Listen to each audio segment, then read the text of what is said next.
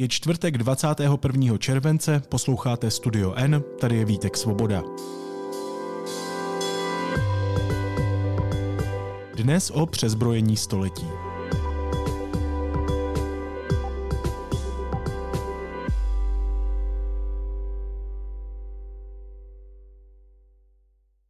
Česká armáda by měla být v budoucnu vyzbrojena americkými bojovými letouny F-35 a pásovými obrněnci CV-90. Vláda ve středu rozhodla, že ministerstvo obrany zahájí se spojenými státy jednání o jejich pořízení. Redaktor deníku N, zaměřený na armádu, Jan Virnicer, celou akci označil ve svém textu za přezbrojení století. Proč? O tom si s ním teď budu povídat. Ahoj Honzo. Ahoj Vítku, díky za pozvání. Bavíme se o nákupu strojů F-35 a CV-90. Většina posluchačů a posluchaček, stejně jako já, asi netuší, o čem je pořádně řeč. Tak eh, řekl bys nám, co je to za stroje? Určitě jenom v takovém rychlém představení nebo vlastně představení dvojitém malinkém profilu.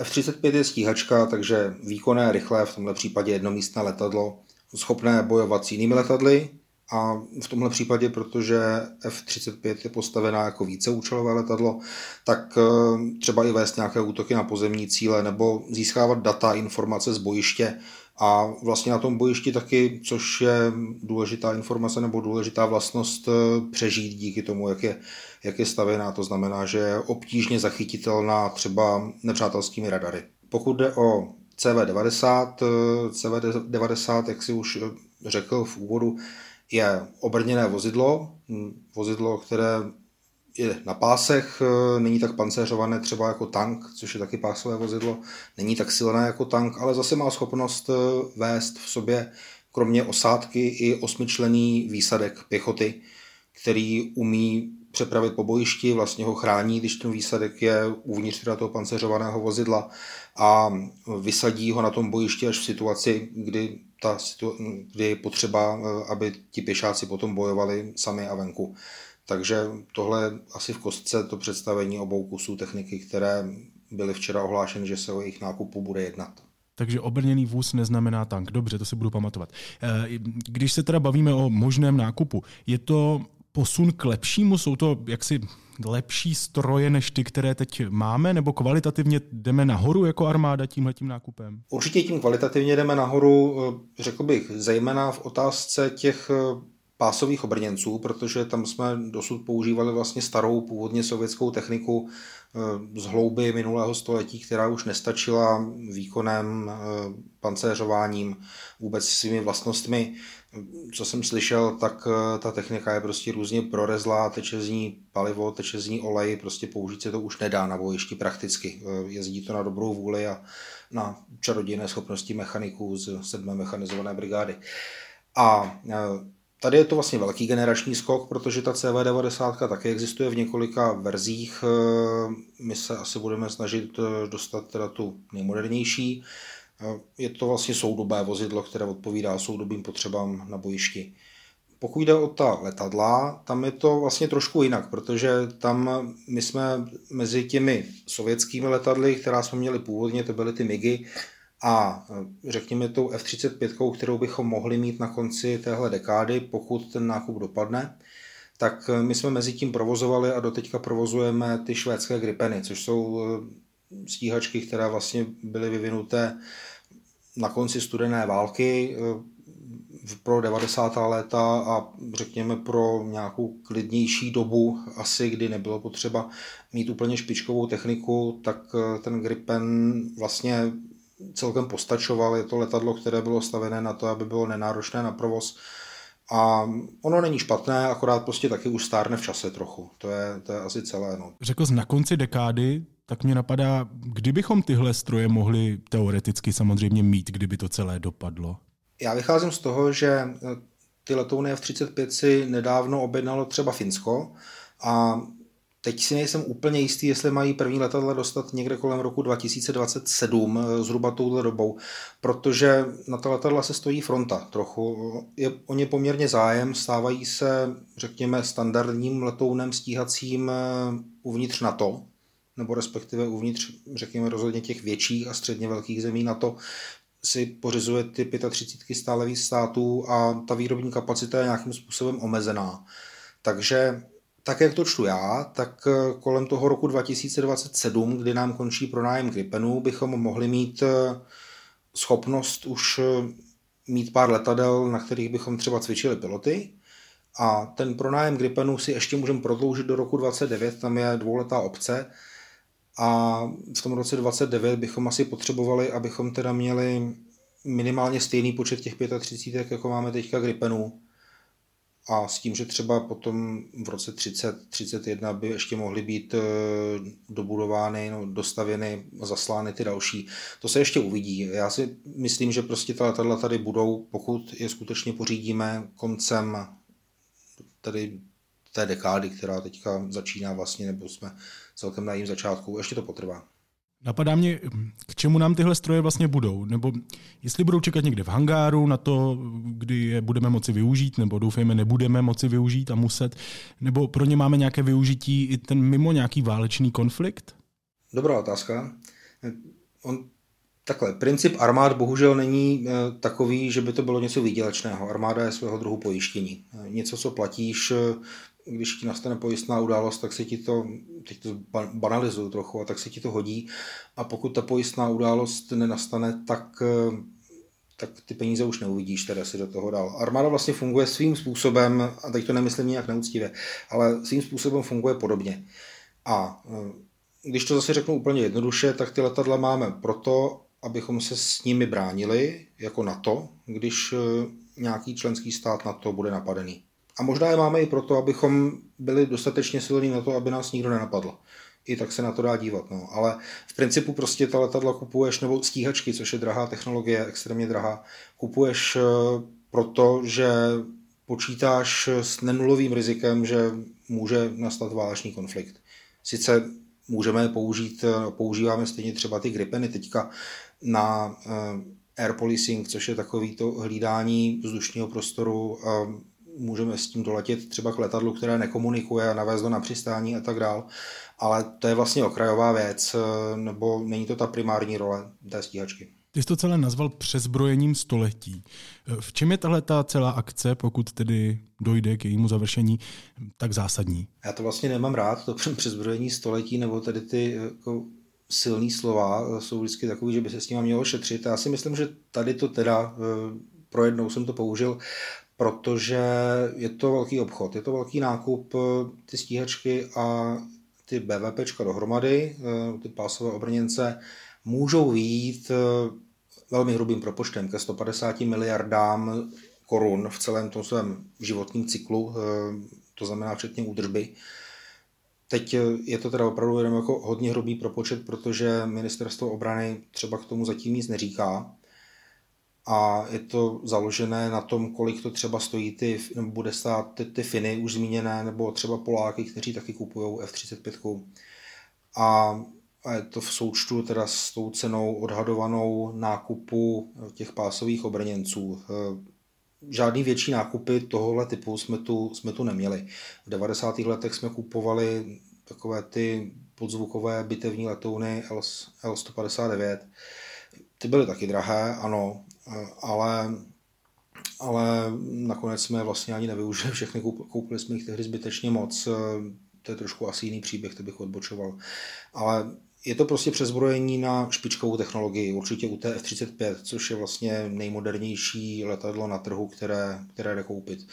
A já vlastně myslím, že vládu čeká ještě poměrně hodně odůvodňování, proč šla právě touhle cestou a proč teda kupujeme to úplně nejlepší, co na trhu je. Protože je to tak velký nákup, že si myslím, že to zaslouží nějaké obhájení a vysvětlování. No, uvidíme.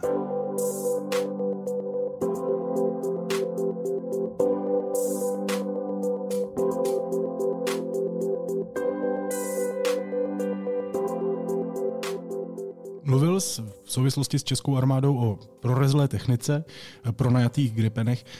Jak je na tom vlastně česká armáda, například třeba ve srovnání s ostatními státy?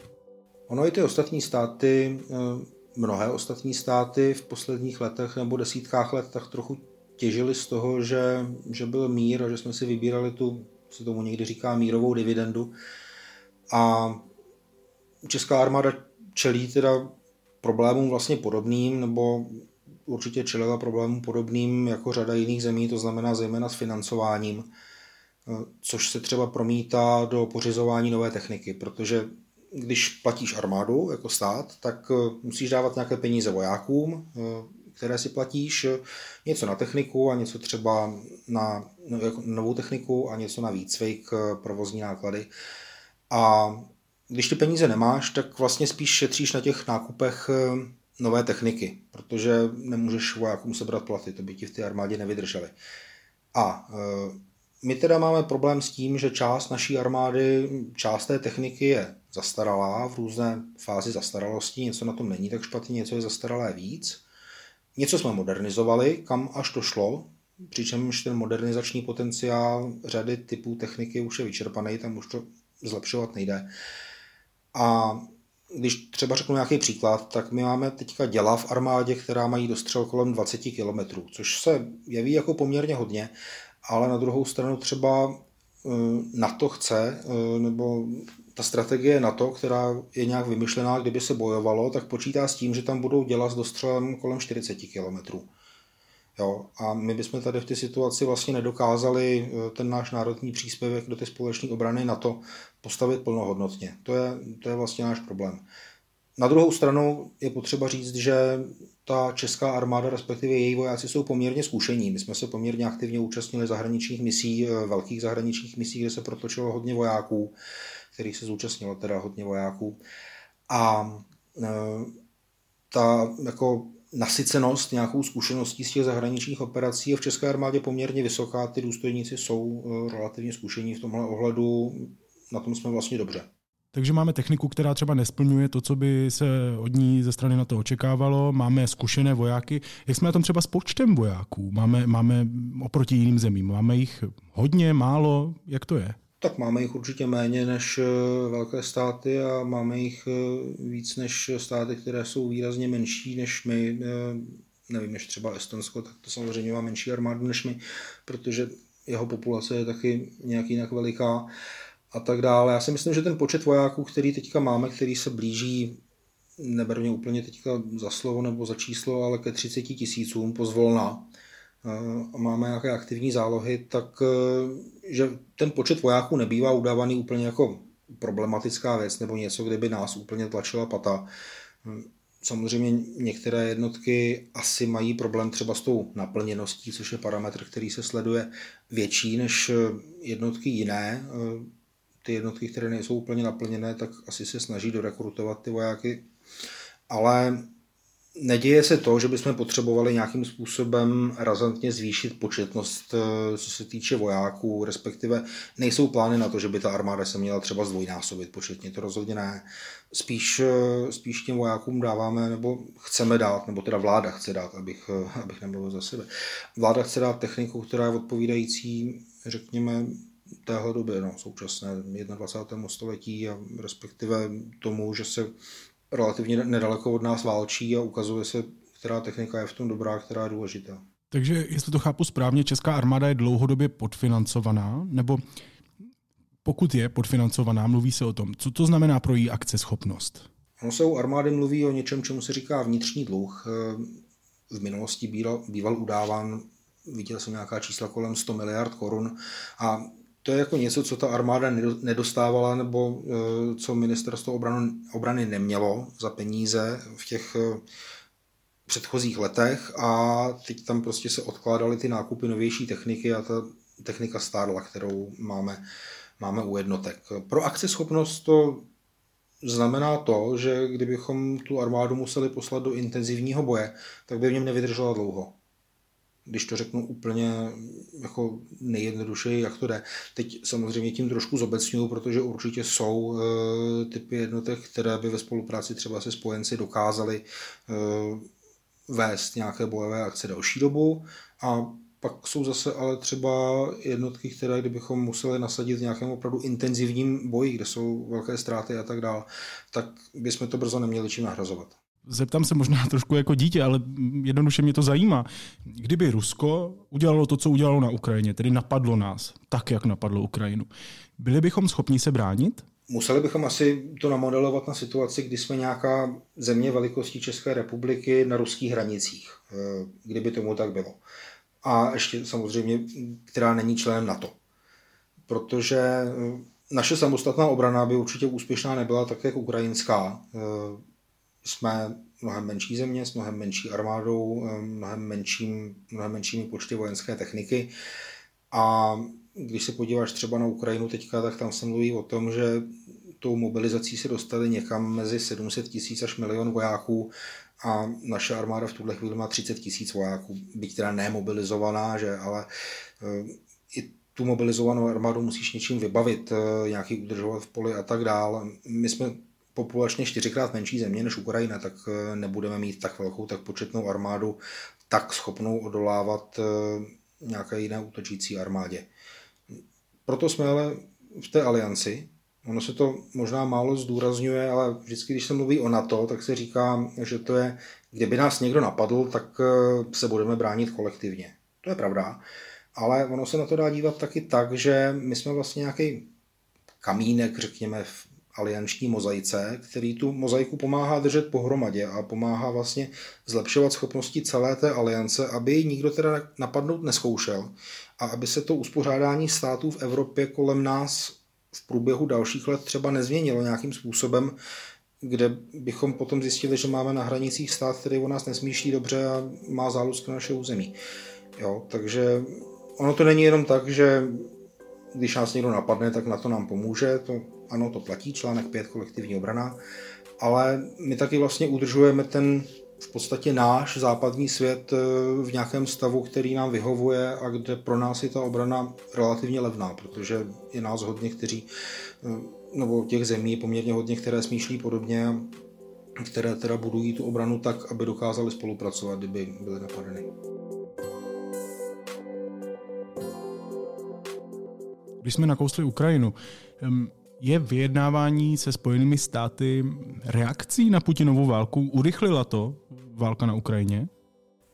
Já jsem o tom přemýšlel. Já si myslím, že to vytvořilo klima, nebo ta válka vytvořila klima, ve kterém vlastně vůbec je ten nákup té špičkové techniky těch letounů F-35 nějakým způsobem představitelný, obhajitelný když mluvím o těch stíhačkách teda, protože třeba ty pásové obrněnce se měly koupit už dávno, minulá vláda to řešila prakticky celé funkční období, nakonec eh, ten nákup eh, nerozjela. Ale eh, my bychom asi i bez války na Ukrajině kupovali, nebo nevím, jestli kupovali nebo pronajímali, ale možná spíš kupovali nějakou jinou techniku, nějaká, nějaká jiná letadla když se, protože ty gripeny by stejně kolem roku 27-29 už by byly poměrně staré, svým způsobem i olétané, vlastně už ten materiál nějakým způsobem taky stárne tím, že se používá. A nějaké nákupy na zajištění naší obrany schopnosti, pokud jsme stát, který chce mít armádu, tak bychom stejně podnikali. Tím, že se válčí na Ukrajině, tak eh, je možná o něco snazší a možná to bude pro současnou vládu nějak politicky obhajitelnější eh, pořídit, eh, pořídit právě ta špičková letadla, která chce. Taky mě napadá k tomu, jak zásadní kontrakt by to tedy mohl být. Ví o něm Putin? Dostal podle tebe papír na stůl, na kterém se píše o českém nákupu vojenské techniky z USA? Nevím, jestli ten papír má na stole už teď, ale nepochybuju, že si to dozví brzo, pokud ještě ne. Rusové tohle podle mě velmi dobře sledují, eh, kde, jaké státy kupují jakou techniku, obrněnou nebo vojenskou techniku spíš teda obecně. A ten nákup třeba z pohledu Ruska asi není jako úplně dramaticky velký, ale mají to být dvě letky nejmodernějších stíhaček eh, a nějaké posílení vlastně Česko amerického spojenectví nebo nějaké spolupráce další. A to jsou věci, které Rusko podle mě určitě sleduje pečlivě, protože pořád jsme ta země, kterou oni měli ve své sféře vlivu, nebo teda vlastně jsme byli fakticky kolonií toho Sovětského svazu.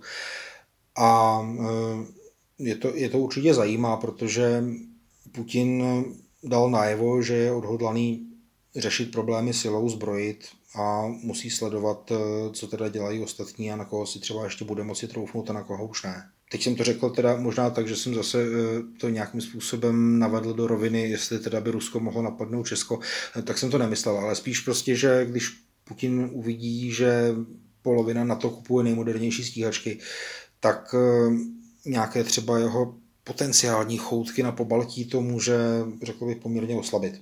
Teď jsi vlastně promluvil o zajímavé druhé rovině celé té věci a to je nějaké prohlubující se spojenectví se Západem a se spojenými státy.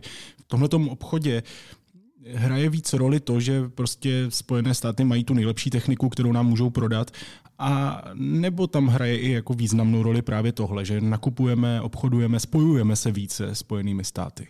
Já nevidím do hlav eh, třeba ministrině obrany Janě Černochové nebo premiéru Petru Fialovi. Roli tam může hrát obojí, tak eh, my tu techniku vlastně kupujeme z, nebo pořizujeme z různých zemí. Když se podíváš na ty velké armádní zakázky z poslední doby, tak kromě amerických letadel a švédských obrněnců, tak to budou izraelské radary, budou to francouzská děla, budou to americké vrtulníky, německé tanky. Jo. Takže my vlastně si, řekněme, tady tu eh, partnerskou linku udržujeme s poměrně hodně státy, máme to tak docela, nebo snaží se to vláda asi mít poměrně diverzifikované. A myslím si, že to je ostatní důvod, proč, eh, proč třeba kupujeme ty švédské obrněnce, protože doteďka jsme provozovali švédské gripeny a s těmi se rozloučíme eh, na konci dekády. Ale zase udržet si dobré vztahy eh, s tím severem v alianci asi je vnímáno taky jako důležité. No. Myslím si, že se snažíme tu techniku brát z více zemí. Ono se nabízí otázka, jestli bychom si to nevyrobili sami. Odpověď je, že nevyrobili. Moderní stíhačky vyrábí pár zemí na světě, prakticky jenom velmoci. A je to prostě strašně drahé na vývoj a na to, že my bychom jich potřebovali pár kusů a zajeté trhy bychom s tím stejně nepřevrátili v náš prospěch. Prostě nemá smysl tu techniku, tu špičkovou techniku, eh, těžkou, složitou, eh, sofistikovanou, už si sami nevyvineme. Na závěr, bavíme se tedy o nákupu strojů F-35 CV-90. Je tohle to, co česká armáda v tuhle chvíli potřebuje nejvíc? Opravdu čistě z laického pohledu, protože armáda není moje oblast, se ptám, jestli za takové velké peníze není něco, co by třeba potřebovala víc. Těch víc než 100 miliard, možná až 150, uvidíme, kolik to bude, bude nějaký výdaj, který se bude rozkládat v čase a budeme to platit vlastně, nebo budeme to utrácet několik desítek let. Takže ono to nebude úplně rovnoměrné, ale není to prostě suma, kterou bychom tam donesli najednou. A my vlastně nejsme v situaci, nebo tu vojenskou techniku asi, pokud tu armádu chceš stavět nějakým efektivním způsobem, tak eh, to nejde seřadit prostě po nějakých bodech a teprve po té, co vyřešíš jeden, tak pořídíš druhý, protože ty zbraně vyrábějí různé firmy, oni jsou různě vytížené, eh, mají nějaké různé dodací lhuty a spíš teda je potřeba to řešit nějakým paralelním způsobem a paralelně toho nakupovat víc. Samozřejmě se můžeme bavit o tom, že eh, se třeba ukázalo teďka na Ukrajině, jak efektivní jsou ty raketomety HIMARS nebo M270, takže my takový druh zbraně nemáme a jestli bychom ho nepotřebovali, to bych asi ponechal, ponechal lidem na ministerstvu obrany nebo v armádě, ať, ať to vymyslí. Eh, neumím si představit, za co bychom přesně utratili ty peníze, které potřebujeme třeba na pásové obrněnce, nebo které armáda potřebuje na pásové obrněnce, aby to nějakým způsobem prospělo víc. Ta jednotka, která bude složená z pásových obrněnců, je mimochodem právě ta, kterou chceme nabízet do NATO, jako ten náš národní příspěvek do té společné obrany. Takže tady si myslím, že to je vlastně hodně prioritní nákup a že prostě to nedokážeme ničím, ničím jiným zasuplovat eh, nějakou jinou technikou. Ty jednotlivé zbraně prostě mají nějakou roli ve válčení a ta armáda je efektivní tím, že používá ty zbraně v nějaké kombinaci. A čím lépe je kombinuje, tím je účinnější. No a když ti tam jeden z těch prvků prostě chybí, tak, eh, tak ta účinnost toho celku potom jde dolů. Takže česká armáda se patrně bude snažit jít tou cestou, kdy dokoupí eh, různé ty věci, které teďka ještě chybí, aby ten celek byl účinný. Otázka je, eh, jestli dokoupí efektivně, jestli to dokáže dobře obhájit veřejnosti a jestli to potom dokáže třeba postavit do nějakého efektivního modelu, který doufejme nebudeme potřebovat použít, ale to už je asi věc, kterou my nerozhodneme.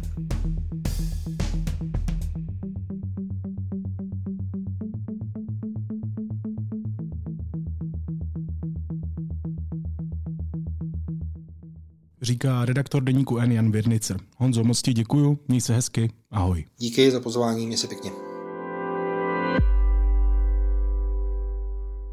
Následuje krátká reklamní pauza. Za 15 sekund jsme zpátky. Léto jede dál a data taky, tak je klidně vyčerpejte na cokoliv. V apce vám do konce prázdnin dáme další zdarma a na prodejně na vás bude čekat vodotěsný vak jako dárek. Více na t-mobile.cz lomeno letní data. A teď už jsou na řadě zprávy, které by vás dneska neměly minout. Italský premiér Mario Draghi dnes do rukou prezidenta Sergia Mattarelli odevzdal demisi, informoval prezidentský palác. Matarela předsedu vlády požádal, aby kabinet dočasně vedl dál. Zatím není jasné, zda rozpustí parlament a vyhlásí předčasné volby. Rusko obnovilo dodávky plynu prostřednictvím plynovodu Nord Stream 1 do Evropy. Plyn opět teče, řekl mluvčí ceřiné společnosti Gazprom Nord Stream AG agentuře DPA.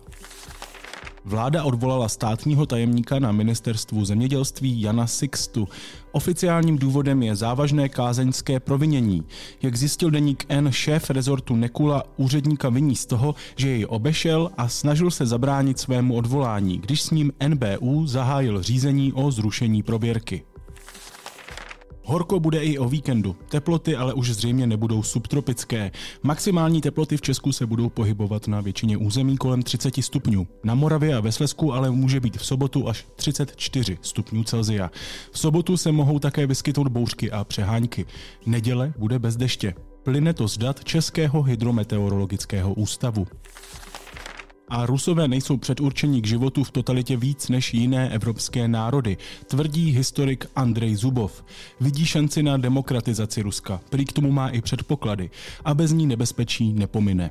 Musíme ale podle Zubova pomoci. Rozhovor s ním si můžete přečíst na webu denikn.cz.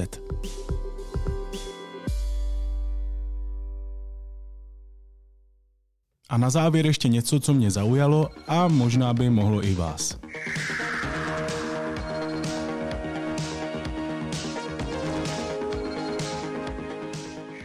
Píše se rok 2484 a počítač CML, centrální mozek lidstva, oznamuje, že neznámé těleso z vesmíru nejspíš brzy rozmetá planetu na kousky. Adame, v kolik jsi měl být doma?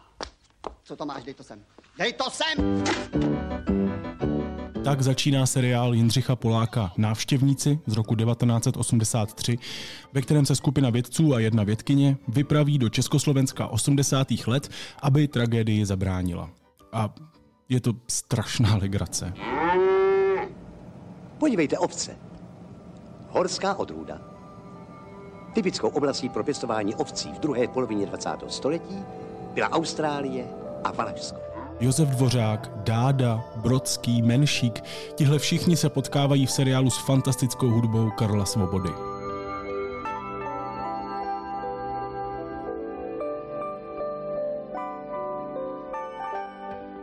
Je hrozně zábavný sledovat, jak si v 80 Československu představovali dalekou budoucnost.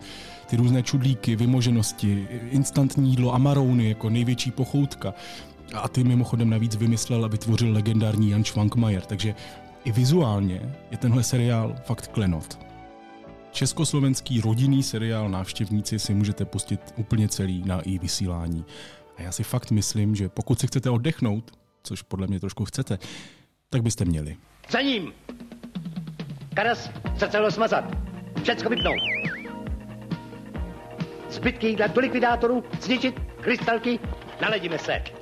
Za každou cenu musíme zůstat vzájemným spojení. Naslyšenou zítra.